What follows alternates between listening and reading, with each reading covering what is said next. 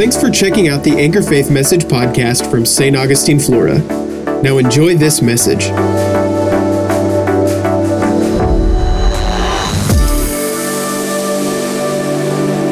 But how many remember what this year is?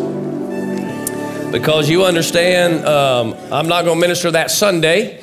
I got some other things to do. Um, so I wanted to kind of um, end out a Wednesday night on reminding us of what this year was because you have, what's today, the 20th? You have thir- 11 days to get your mouth together.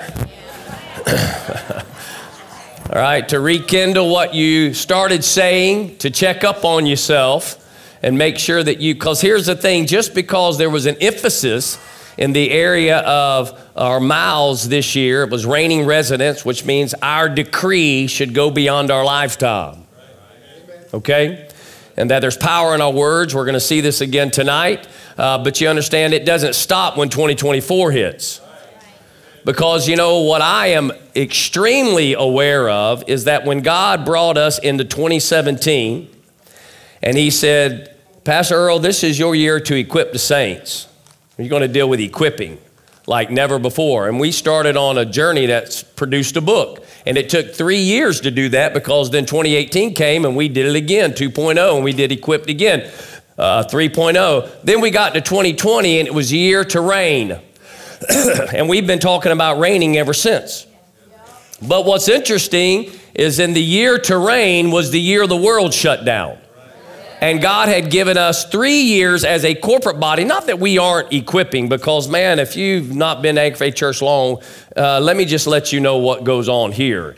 I mean, we have services on Sunday, and on Sunday, before you even come into service, you can do an Anchor Faith live class. There are three that are running uh, each Sunday that you can attend to continue to grow and develop as a believer. We are into discipling the saints because the Bible says, go make disciples, not converts although we have um, evangelistic things that we do, uh, we are very purposeful in discipling the believer.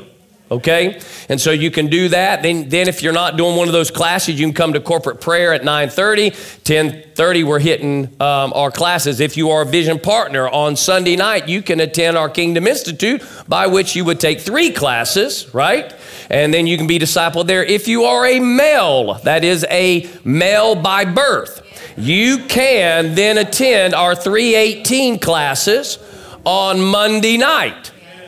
Okay? And so that's a three year um, commitment as well. Um, so we have that discipleship. Then our women at various times through the year, they go through some additional training, uh, discipleship through books and various uh, meetings. Same thing, we do some general sessions with men, not to mention our Wednesday night that we do here at the church, uh, where we're always training people and doing stuff. I mean, we're constantly in a position when we are uh, wanting the disciple or the saint to grow up and mature. But there was an emphasis throughout those three years of what it means to actually be equipped. And as you remember, one of our contexts was if all you do is educate the body of Christ, and this is in our book Equip, there's some great stu- uh, st- uh, stuffing stockers out there, stock, stuffing, stocking stuffers. Thank you. Out there. um, is that if all a church does is educate their body, the best they can produce is a Pharisee. Because God never intended for the fivefold ministry to only educate the body. He ex- expected them to equip them, and equipping is more than education. Okay? And so, you know, we endeavor to do that here. Um, so when we came through those three years, we found out who developed an equipped body. Because when the world shut down, the church that Jesus Christ is building prospered and flourished during that trial. It continued to grow. It took its persecution, but it did not back down, and it is thriving today. Well, then we get into reigning, and this may be our theme till Jesus comes, which could be very soon, extremely soon, super soon. That's why we're probably talking about all the things we're talking about by the Spirit. So you just need to look up and start practicing flying like Superman right? Because people gonna watch me go up and I'm not gonna look stupid. How many of you are one of those uh, 80s kids like me and there was that one show called The Greatest American Hero? Remember that show? And he lost the manual on how to fly and he stunk at flying. I'm not gonna look like that being caught up.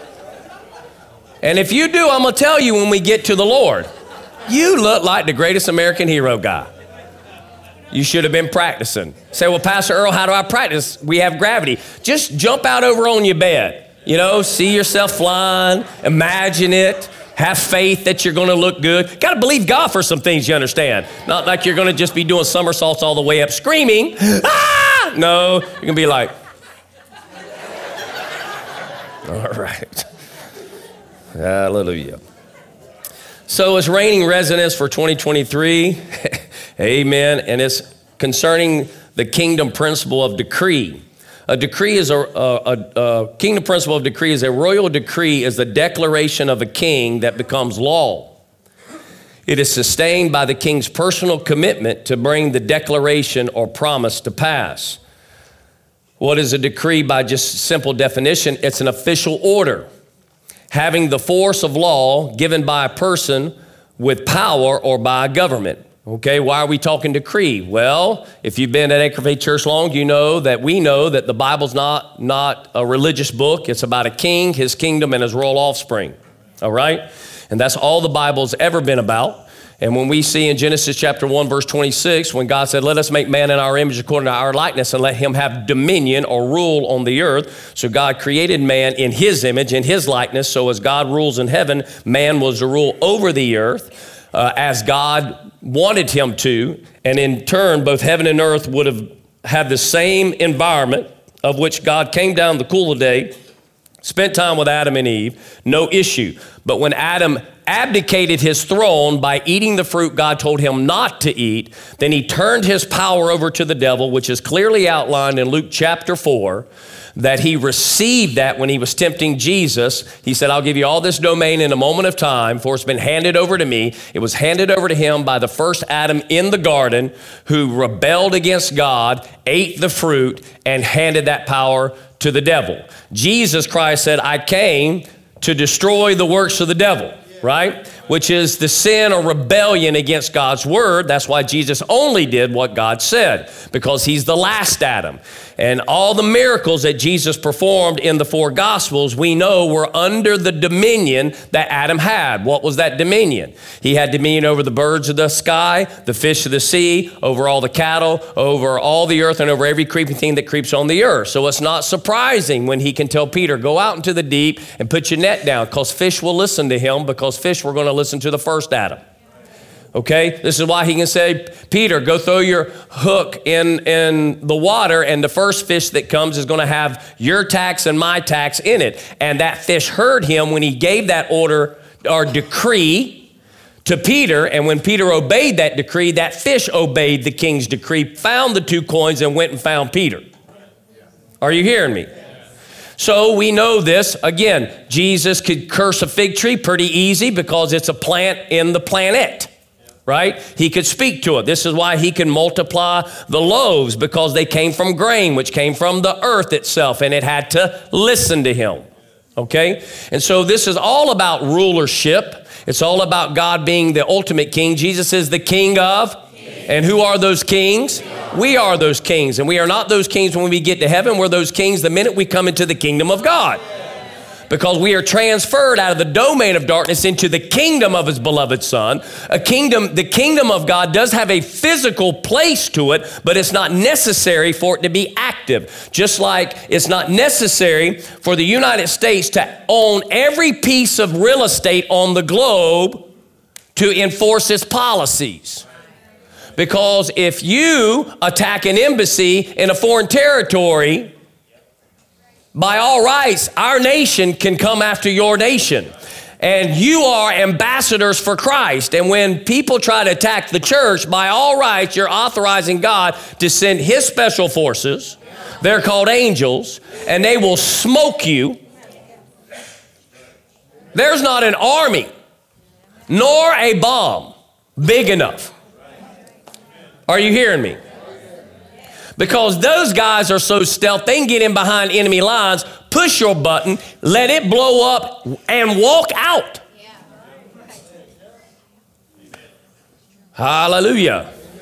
So the church is not this beat down, you know, oh, we're just wringing our hands wishing Jesus would come back. We are the most powerful force on the face of the planet. Amen. Now we are terrorized. And there's tribulations that come to us because the world hates us and hates God. But we are not in the position of inferiority. We're in the position of power. And that's why we have mercy and compassion when we see people attack us because, like, you just don't know. You don't know you're on the wrong side. You don't know you're on the side that's ultimately going to lose. And I'm going to respond in a way that you're not even used to in order to help open up your heart and your eyes to see so that you'll accept the same Christ that I did so you can get out of that junk and get into what we're in. Are you hearing me? So then, because God made man in his image and image of his likeness, we know that one of the very first assignments he did with Adam, when he came in the garden, he brought him all the animals and he said to Adam, he said, You name them. Yes. Now, why did he do that? Because God declares with his words. And so he required then Adam to declare with his words as well. So our decree rests in what we um, hear Jesus saying, not in what the world is saying. Amen. Amen. And it is um, error to think that the whole world can have a unified idea, and for some reason we think that's God. When the majority of the world does not hold an allegiance to our King, and it always tries to come about it in a particular way uh, to discredit who uh, we serve. And so, you know, when the mass majority agrees on a thing, you should take a step back and say, hmm. Because again, we are not led by what we see or what we hear. We are led by the Spirit of God. And you know, He can tell you something different. Now, the world can be accurate actually concerning a condition.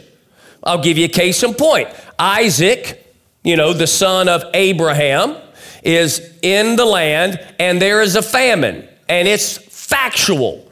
There's a famine. And everyone is taking the advice of the land, and that is go to Egypt, that's where you can prosper. But Isaac heard God, and God said, Don't you go to Egypt. You plant right here. Now, do you think God knows there's a famine? Sure, he does. Is he moved by it? No. I mean, this is God getting rid of competition, just to be honest with you. I'll just go ahead and get er, rid of all the competition, let you be the only one in the land to plant. Then he does, and he ends up having what the farmers call a bumper crop. I mean, he has a hundredfold return, and the transfer of the wealth of that area goes straight into Isaac.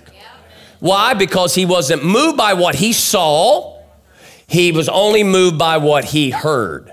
And we have to do that all the more as we see the day approaching, is that we must become proficient at being led by the Spirit. Now, let me caveat that. The Holy Spirit will never say anything outside the alignment of His Word. So if you come to me and say, I heard the Holy Ghost say, and it is, in, it is not in keeping with the scripture, I'll have to tell you, you're not telling me the truth or I need to help you understand how to hear the Holy Ghost because that really wasn't his voice.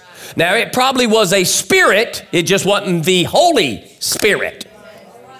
Because the Holy Spirit will never speak against or violate truths within God's Word. I'm not telling you He's going to give you specific scriptures. What I am saying is that whatever concept He gives you is going to have a biblical truth base to it whatever that leading is, and you'll be able to trust it emphatically without doubting, and it will come to pass. Amen? Amen? So then, um, God's word in your mouth is the same as God's word in his mouth if you are firmly persuaded the authority of God is in what you say. This is not just reciting scripture.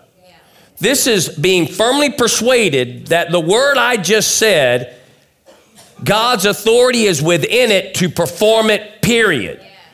And it cannot be any other way. And the easiest way to explain this one is, you know, when you first came into the kingdom of God, okay? And the reason you want to use this one is because you didn't know Jack, right? You just knew I ain't right with God. And somebody right now is telling me that if I believe in my heart and confess with my mouth Jesus Christ is Lord, that he, that he was born of the Virgin, he died on the cross, he was dead for three days, but on the third day the Holy Ghost raised him, and I can't get to God by myself. I could not do it alone. I need what he did, his sacrifice, his blood, to take care of my sin issue, okay? So I, I call him Lord, which is not a religious word. It means supreme in authority. He is supreme in authority in my life.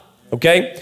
When you did that, when you made that confession, which is a scripture, at the end of the day, then you know you were born again. You didn't go and say, Well, I hope I got it. Because if you said that, then you made a confession with your mouth without your heart. Because you can say God's word and not believe it. That's what Pharisees do, right? That's what lost people do. You know, Jesus himself says, you know, they, they use my um, word, you know, but their heart's far from me, okay? And so uh, when you truly believe, I mean, it's every bit of your being, you are firmly persuaded that I am right with God and with this confession, I believe God, I believe God at His Word, well, then you know you're born again. And 1 John 5 13 confirms that. He says, you know, that um, once we've accepted Christ, we will know that we have eternal life. So I know I do. I mean, I know that. I have no doubt about that. I know that I am right with God. Now, why else do I know it? Because another scripture tells me that since I was born again, I became a new creature in Christ, but the Holy Ghost came and moved in on the inside and bore witness with my spirit. I'm a child of God. So I have the Holy Ghost telling me. Which again, sure, he would tell me that because the scripture tells me he would tell me that. Now, what he wouldn't do is say, You're the most special one of all. Now, we're all special, but ain't none of us better than others. We all have equal access to the Father, but not all of us enjoy the benefits of the Father because not all of us accessing. Although we have equality to do so. Now, we're not all equal because our assignments dictate what our Father needs us to have. And that doesn't show favoritism, that's just called placement. Are you hearing me? All right. Because if that was a problem for you, then you'd have a problem when he said, Well, I gave one, five, one, two, and one, one. But the five and the two, when they did what he knew they could do, what was his report on both of them? Well done. And that's pretty amazing. So again, we're not in competition with one another. We're just doing what God's called us to do to accomplish the task. Amen? All right, I better get moving or I won't finish tonight. Okay, so with that being said, Psalms 33, verse 9. For he spoke and it was done. Man, you should just say that a hundred times. I mean, this one verse should be on your refrigerator, right? I mean, this right here gets you jacked up, right? For he spoke and it was done. He commanded and it stood firm. That's our Father. Our Father is not how some people, well, you know, if the Lord wants it or not, you know, well, I mean, our God is not like that. Our God does His word. So when someone's talking like that, then I, I know, okay, you haven't got, you have not sat down enough and heard the Father's word on it yet to have a confidence. And that's okay, but you need to have at least acknowledge that that I haven't, I do not have at this point such confidence that I've heard him on this matter. Because when he speaks, it's done. Now, I'm going to add this to my book, Capacity, when we write it. Um, I was listening to Dr. Myles Munroe the other day, and he made this statement. I thought, wow. I knew right then, I said, I'm going to have to put that in that capacity book when we write it. He said, you know, because the scripture says that the Lord knows the beginning from the end. And so he says this if God starts something with you, it is guarantee that it's completed. Because he knows the beginning where? From the end. Which means then he's not asking, he, if he's asked you start this, it's guaranteed it's completed. Because he never starts something that he hadn't already finished. Wow. You know, so people hear, oh, the Lord wants me. Don't be afraid. He's already got it mapped out. Your assignment in this process now is to be led by the Spirit and stay on the path. Let His words be a lamp unto your feet and a light unto your path. You're guaranteed. Amen. Now, that's if you're hearing right. Because, again, when the Lord says it, He's already had the end before He spoke the beginning.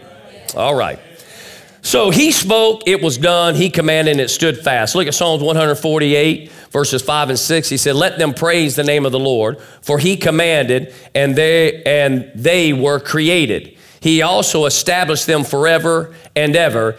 He has made a decree which will not pass away. Amen. Amen. Will not pass away.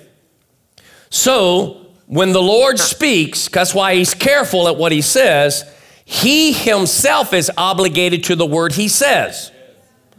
This is why, and you know, I'm not going to go down and teach this at this juncture because there's too many new people in here and I'm not going to go there.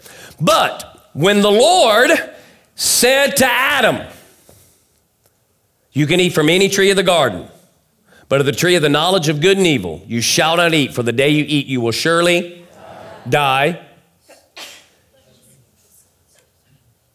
That's going to happen. Let me back up one. Let us make man in our image according to our likeness and let them have dominion. Rule over what? The earth. They don't own the planet, but they are to rule the planet.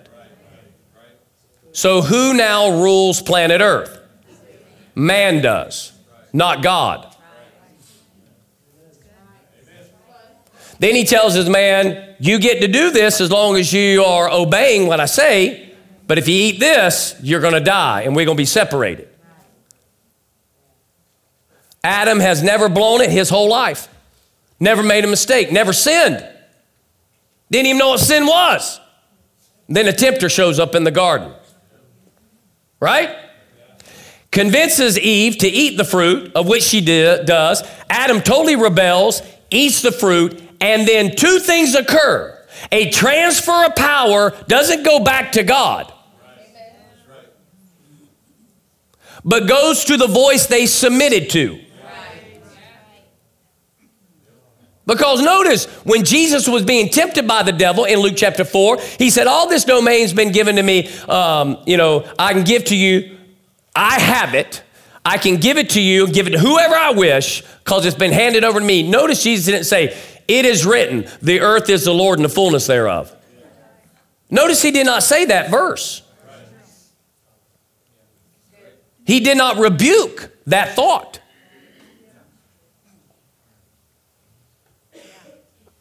Okay.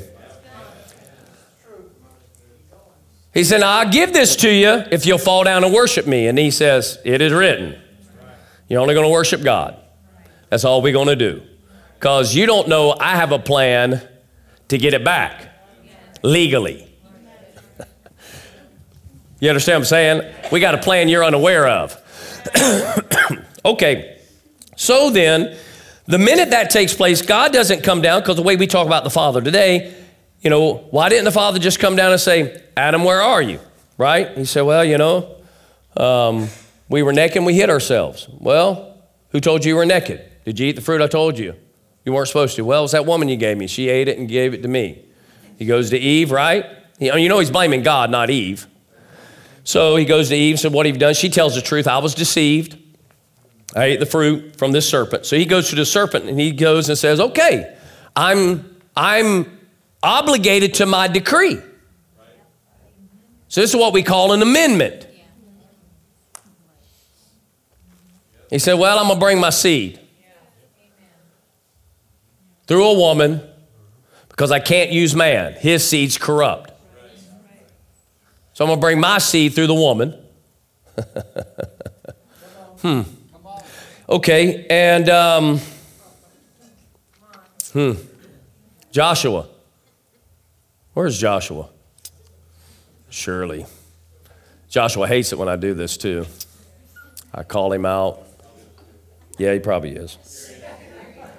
Joshua, you're going to want to talk to me about God said to the serpent, I'll bring my seed through the woman. Okay?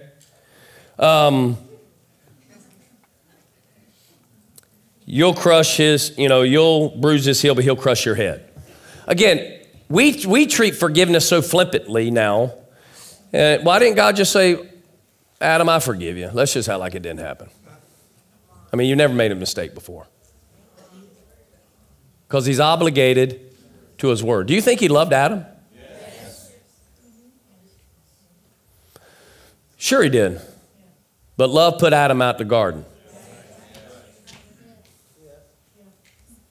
He did that because his word he has to perform. He can't let emotions dictate his decisions. And that's the power of our words. Are you hearing me? Colossians 1 16 and 17, for by, all, by him all things were created, both in heaven and on earth, visible and invisible, whether thrones or dominions or rulers or authorities. All things have been created through him and for him. He is before all things, and in him all things hold together. Revelations 4:11, worthy are you, O Lord, and our God, to receive glory and honor and power, for you created all things, and because of your will they exist and were created. At his word. Then when we get Jesus in the flesh, because he decreed he would come, because he can't stop death now in this way.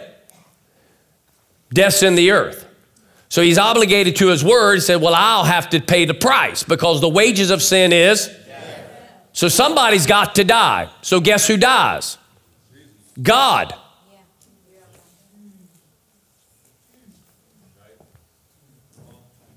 He puts his son in a skin suit, which is himself.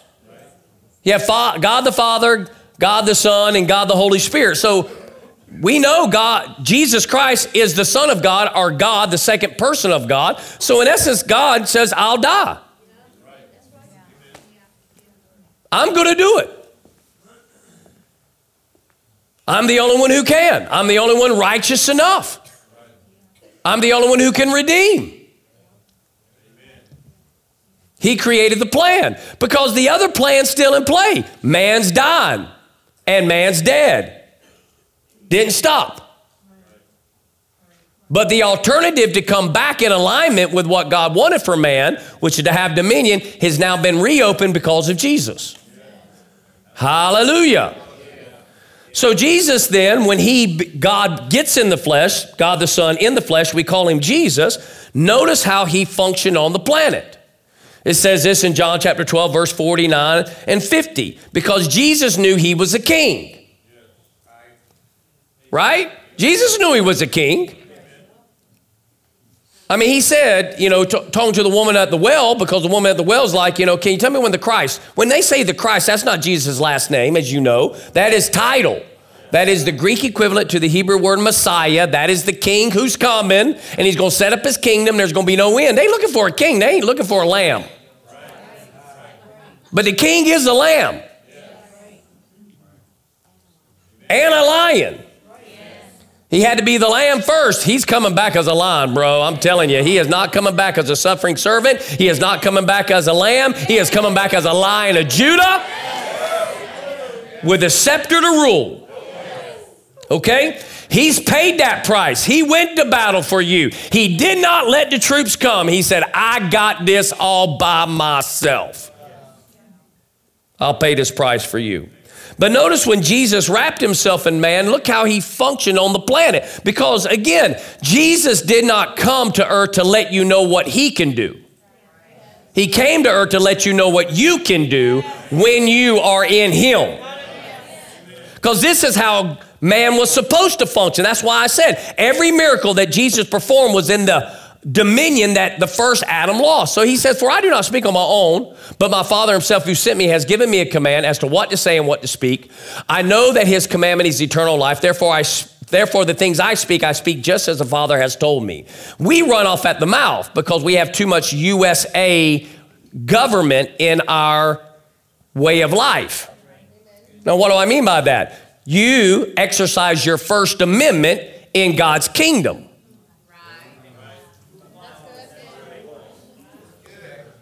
Now, me just be honest with you. There is no First Amendment in the kingdom. Now, there's free will in the kingdom. But people who love God say, I just speak the word. Because again, you realize this isn't about denying me. I wouldn't even be here if it wasn't for him. He is the existence of life. To speak anything other than he says means I speak death. Again, we look at this thing as right and wrong, good and evil. But when it comes to God, this is life and death stuff. So your First Amendment right in the kingdom doesn't exist. But we sure use it in the USA church. Well, let me tell you what I think. Oh, freedom of speech. Okay.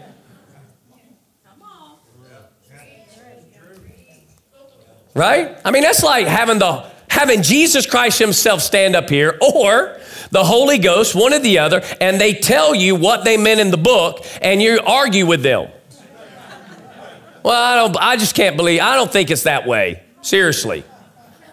Let me tell you what I think, right? I have a right to say something. There's freedom of speech here. Well, you know what? God will let you think what you want and do what you want, but He'll hold you accountable to what you think and what you do. And it'd be according to His word. Again, so if anybody ever accuses you of being afraid of some groups or being certain ways, you're like, no problem. You, bro, you can do whatever you want to do. God will let you do whatever you want to do. But at the end of the day, you're going to be held accountable to what you did according to His word. At the end of the day, I'm not here to make you be different. I'm just saying you it's not my opinion in the matter. See, that's what ambassadors do. Ambassadors don't give their, I'm just telling you right now, in our US government, our ambassadors are supposed to. I'm not saying that they all do it because I don't live around them, right? But by policy, an ambassador is not supposed to speak his opinion. Well, I really think the U.S. should do this concerning the Ukraine conflict, or I really think the U.S. should do this concerning the Israel and Gaza Strip conflict. Ambassadors don't do that. Ambassadors say, I have no opinion in the matter, but our president's position is. And that's all they speak. That doesn't mean they don't have an idea. But we're supposed to be ambassadors for Christ. But what do we do? We bring our First Amendment rights in on our marriages. We bring our First Amendment rights in on our parenting. We bring our First Amendment rights on, you know, how often we come to church. First Amendment rights concerning healing. I mean, we, the list can go on. Uh, you know, I have no opinion in the matter. I only speak what the Father says. So, what's the Father say concerning this subject that I'm in right now? Are y'all doing all right? All right. John uh, 14, verses 10 to 14 says this Do you not believe that I am in the Father and the Father is in me? The words that I say to you, I do not speak on my own initiative, but the Father abiding in me does his work. Believe me that I am in the Father and the Father is in me. Otherwise, believe because of the works themselves. Truly, I say to you, he who believes in me and the works that I do, he will do also, and greater works than these will he do because I go to the Father. Whatever you ask in my name, that will I do, so that the Father may be glorified in the Son. If you ask me anything in my name, I will do it. Wow, what a guarantee! How awesome's that? Now, if only every uh, Jesus Christ confessing believer believed that. I mean, was firmly persuaded and got rid of their U.S. government thinking concerning the Bible, then it would be this way. Oh man, their lives would be different. John 8, 28 and 29. So Jesus said, When you lift up the Son of Man, then you will know that I am He, and I do nothing on my own initiative. That doesn't mean He didn't have other thoughts. We know this. The garden lets us know that. When He's in the garden, praying to his father just before he's handed over to be beaten so bad you can't tell he's a man and to be scourged and have stripes put on his back so that we can walk in the divine health care or kingdom health care while we remain in the earth. He said, Father, if there's any other way, let this cup pass, but not my will, Your will be done. Yeah, three times. Three times. Hallelujah. But he put it down. And do you think he was suffering emotionally? I mean, this is three years of ministry. Three years of raising dead people, healing sick people, uh, um, uh, giving finances away, feeding people, delivering people from demons and devils. I mean, everybody's seeing his miracles all over the place, and now a mob's come to kill him. This is the thanks I get?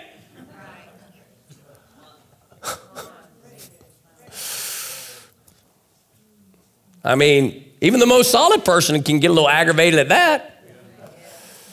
It's like, really, Lord, I'm down for these people here. I mean, as much as we've seen, I mean, and they still can't figure this out. But what did he do? Not my will, but your will be done. He said, I do nothing on my own initiative, but I speak these things as the Father taught me. And he who sent me is with me. He has not left me alone, for I always, say always, always, always do the things that are pleasing to him. And again, that word pleasing, you have to know that in context. Anytime you're seeing this word pleasing to him, that is the context of faith, because Hebrews 11 6 says, without faith, it's impossible to please him. And we saw on Sunday that verse 5 talks about how Enoch was pleasing to God because by faith, Enoch just went on home which means the Lord told him, Son, I could just bring you up here and save you for another time. I got a different purpose for you. And he believed that and left the planet in his flesh. Wow. That's amazing. Okay, so he was always pleasing, which means he was always in faith. He was always believing Father at his word. Where does that bring us to us in our decree to remind us? Mark chapter 11, 22 to 24, right? Huh? My dad's name was Enoch. That is true. My dad's name was Enoch.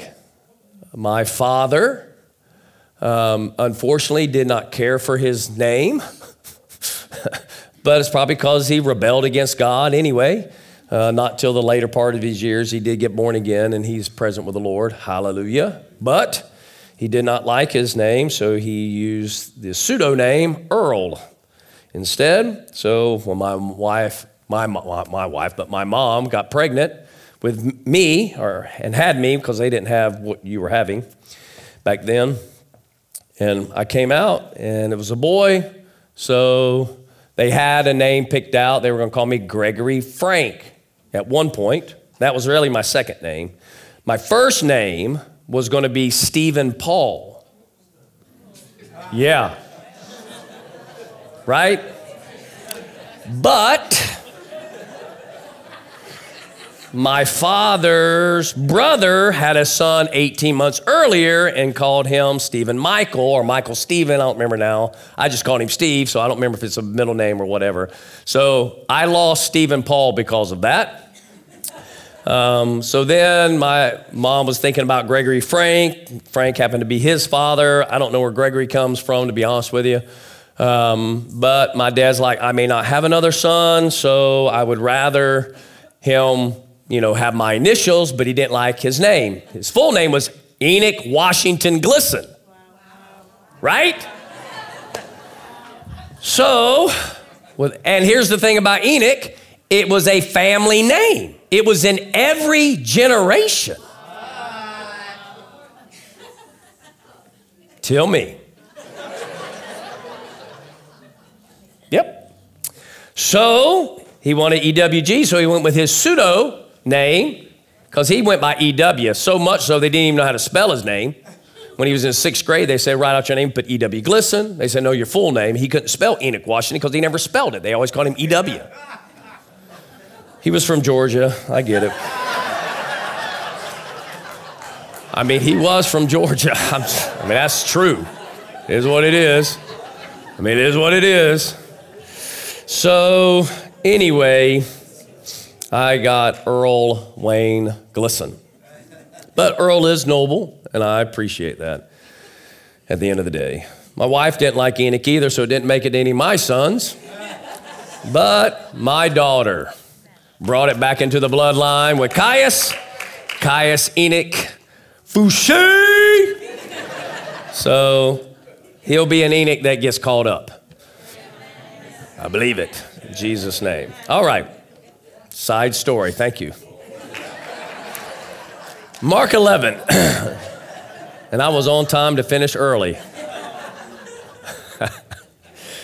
so Jesus answered and said to them, Have faith in God. One translation says, Have, have the God kind of faith. For surely I say to you, whoever says to this mountain, Be removed and be cast into the sea, and does not doubt in his heart, but believes that those things he says will be done, he will have whatever he says. Therefore, I say to you, whatever things you ask when you pray, believe that you receive them, you will have them. So there's power in our words. We know this. We've talked about this all year, and you got to make sure you always recognize this because the more and more we're being bombarded by social media and all kind of stuff, and the hours, if you don't watch out, are being bombarded, you're going to say stuff that you should not decree. Okay? Your words have power, period. Because God is going to judge us by every idle word.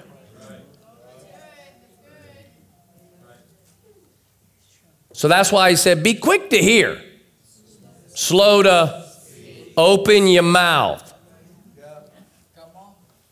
Reminds me of the movie Titanic at the end when they're all on the boat and the one lady was screaming. He says, Shut that hole in your face.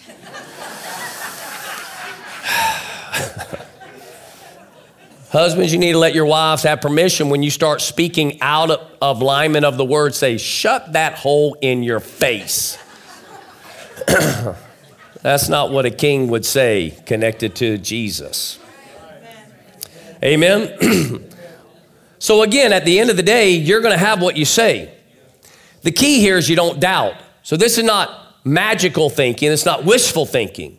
These are not, this is not like, um, this is not a, um, a spell, right? You know, a little magical spell that with a little enchant, that you enchant and it comes. No, this is a firm persuasion because you will say what you firmly believe. All right, it's going to come out. That's why Proverbs 18 21 says it this way Death and life are in the power of the tongue, and those who love it will eat its fruit. That's both fruit. You can eat de- death or you can eat life. It's entirely up to you. But you're saying it. Because there are two laws out there, right? There are two laws out there.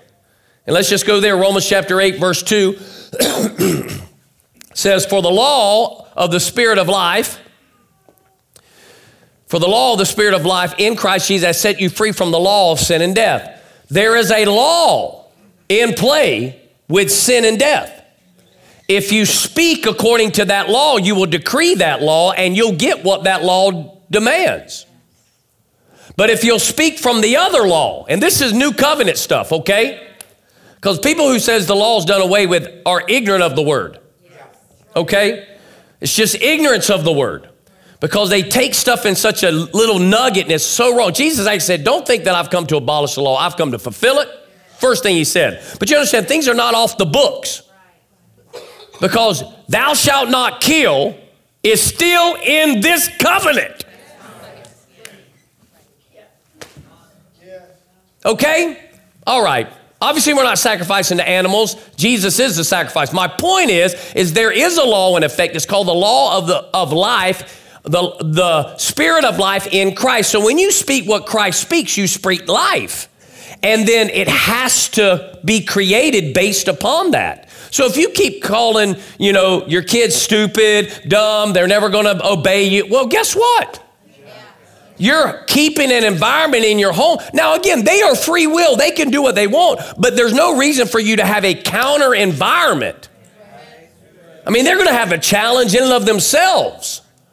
You might as well call them something else. Same thing with your spouse. You should call them what the Bible says, even if they act different. At least create the environment that life can show up. I mean, it's easy to call those things that are as they are. But we're faith people. Amen. Now, some things I'm calling because they are and because it's life. You know, when I say my wife is better than silver and gold, that's not faith, that's reality. It's happened. I have what I say because she loves God and she does it. And she is very proficient at putting down her flesh and not walking according to her personal desire in any matter. And I am the I am a beneficiary of that type of person who's living by faith and loving God and the fear of the Lord like that. I understand that. It's not because I declared it by myself, but I sure declared it before she knew it because I used to call her a woman of God before she would even believe she could be a woman of God. She was just glad she's going to heaven. Right? You've heard her testimony. She said, I was raised in the church, she was raised heathen. And at the end of the day, we both got touched by God, and He's done something amazing in our lives. And neither one of us picked what we're in. We just said yes. I mean, that's it.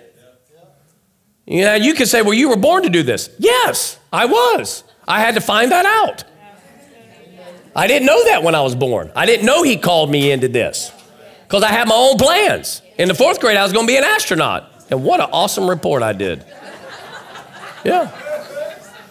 And in the eighth grade, I was still kind of pursuing it because I actually applied to the Air Force Academy. Yeah, I got a great score on the SAT in the eighth grade that I went ahead and submitted an application, of which they wrote me back and say, We love your scores, but you need to graduate. okay. Kind of ironic. One time I was watching the Air Force Academy play a, a, football game, and a guy was on their team that had the last name Glisson. Yeah. It never would have been me. I was too small. I, I don't know. They might be kind of desperate in the Air Force to actually have players on the football team.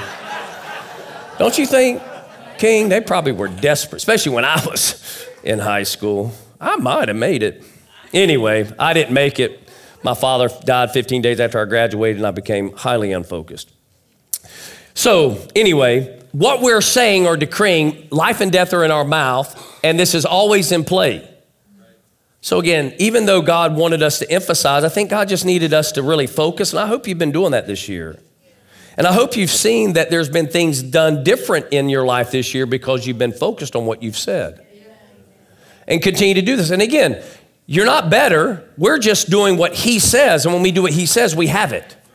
We're guaranteed it. And it's life just keeps showing up around us. Now, there's trials and tribulation, but we're able to speak through that because we have life and we choose not to call the problem the problem.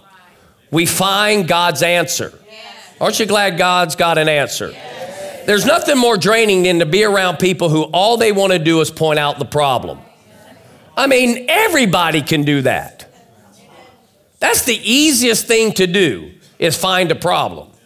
It's a whole nother breed when you begin to say, yeah, that's a problem, but what's an answer? How do we fix it? How do we not get stuck now at this problem?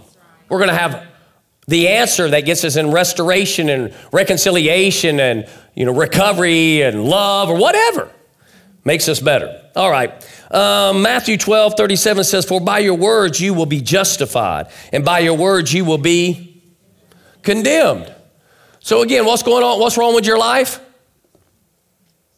You. Nobody else. See, I've learned to speak such with my words that even if people are creating a negative environment towards me with their words, because here's the thing the words I speak have more power. You, I mean, you got to kind of imagine sometime. I mean, just think if someone's bombarding you with constant negativity, you know, and that seems extremely powerful because some people just let that weigh them down. But you understand, I have a one word from God that can obliterate all that. Obliterate. If I believe what God has said about me, let me say this. Yeah, thank you, Lord. The way that you know that your words have power is when you first believe God's word about what he has said about you. Because the minute you know what God has said about you, You are the righteousness of God in Christ. You are fearfully and wonderfully made, right? I don't care what you've been through, how you were raised, what happened in your life, where you came from, what kind of atrocities happened. Doesn't matter. Minute you got blood bought, man, minute you got up underneath the blood and you got into the kingdom of God and, and you begin to renew your mind and begin to realize who God has made you to be, well, then at that point, nobody's negative words can touch me because you ain't talking to me. So, what that does, it has eradicated all insecurities. I don't have one. How can I have an insecurity when the king has called me his favor, his beloved? Right? How can I, his child, how can I have any insecurity? That's my old life talking, and it's dead. I said it's dead. It doesn't exist anymore. So I don't let somebody come talk to me about my past or my perceived past, past or what they want my future to be. I only speak out of my nature. And when you know that, then you can say, boom. And it just erect because again, they are they have what the Bible would call dark sayings, and minds full of light. And there's no place that darkness is overcome will ever overcome light unless you put the light out.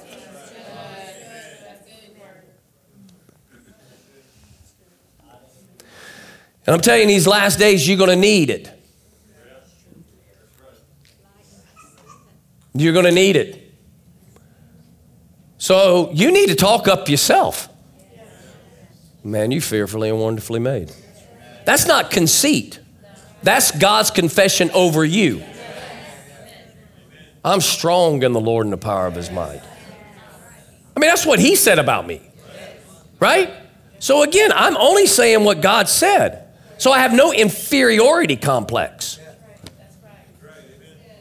1 Peter 3:10 For the one who desires life to love and see good days must keep his tongue from evil and his lips from speaking deceit. Peter actually got that from Psalms 34 13, if you want to write that down. Proverbs 13 3 says it this way The one who guards his mouth preserves his life. The one who opens wide his lips comes to ruin. So you don't, you don't want to be known as a person who talks all the time. That doesn't mean you don't know how to carry on conversation, because there's some people who are extremely gifted to be able to carry on conversation. I have no problem with that. Um, some personalities lend to that. I'm just saying you need to be aware of what you're saying. You need to become very aware of what you're saying so that your words are intentional, exact, right? And, and let me just say this you're going to say more when things are positive. You'll say, you'll say less when things are negative. When I say less, that just means you'll hold your tongue more to make sure you know what you need to say before you say. When everything's going good, it's easy just to talk. But when things start going bad, you shouldn't try to retaliate quick. You should be listening in here, not what this is saying. What, how do I respond, Lord? Because again, it's slow to speak because I'm hearing from the inside on how to speak life, decree, the right thing. Last verse tonight is 1 John 5, 14, well, two verses. 1 John 5, 14 and 15.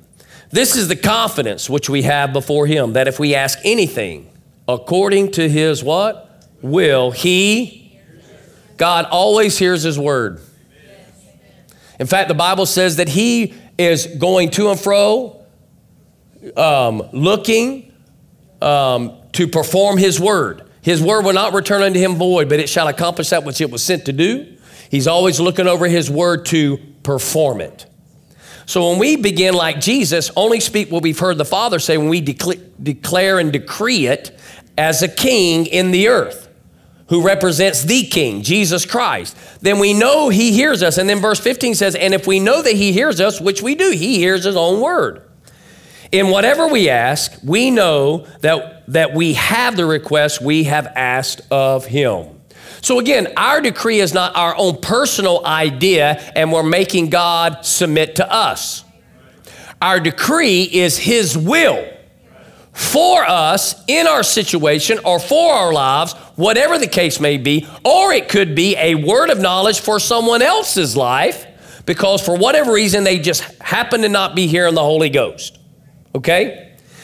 In any of those occasions, we're there to speak life. We are we're speaking what God, which will speak life, and it will cause you know us to be able to move in the things that God's ordained for us. Our decree always rests within His Word.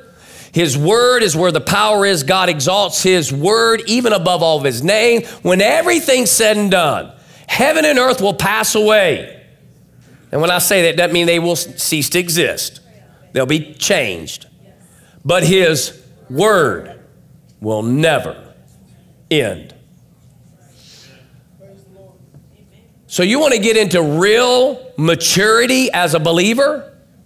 You know and do, not know alone. Know and do His word rightly divided, and nothing can stop you because you'll hold all the authority. Just like nothing could stop Jesus. He could not be stopped on the planet. He had to lay down his life. I mean, think about it.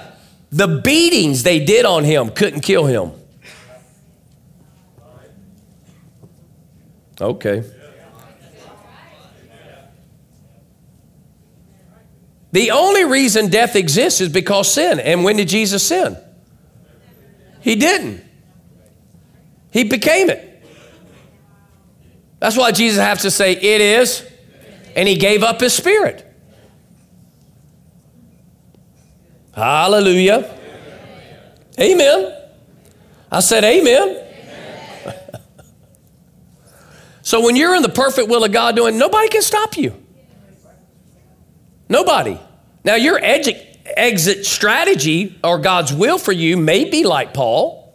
Paul knew, and so did Peter for that matter. It's time to go. We just happen to go because someone's going to cut our heads off. And it's permissible this time. But before you couldn't do it. You couldn't kill me in the sea. You couldn't beat me with rods and kill me. You, you couldn't even keep me dead when you stole me and drug me out of town. When Paul said, I knew a man in body or out of body, I don't know, called it to the third heaven during that time. And the Lord said, You ain't done. Get back in your body. We got things to do. And then he walked back into the same town of the people who stoned him. I mean, that's bold stuff right there. Are you hearing me? And then John, they boiled him and oil and he's still alive. I'm not done. Are you hearing me? I mean, we're unstoppable force. What can man do to us? So you got to make sure your mouth is always in alignment with the kingdom. Amen? All right. Thank you so much for listening to this message. If you want more, subscribe to our message podcast on iTunes, Google Play, Spotify, and SoundCloud. Rating and leaving a comment will go a long way with helping our messages get better circulation. If you'd enjoy watching our weekend messages, visit youtube.com forward slash anchor faith. We'd love it if you'd subscribe, leave a comment or a like on the messages.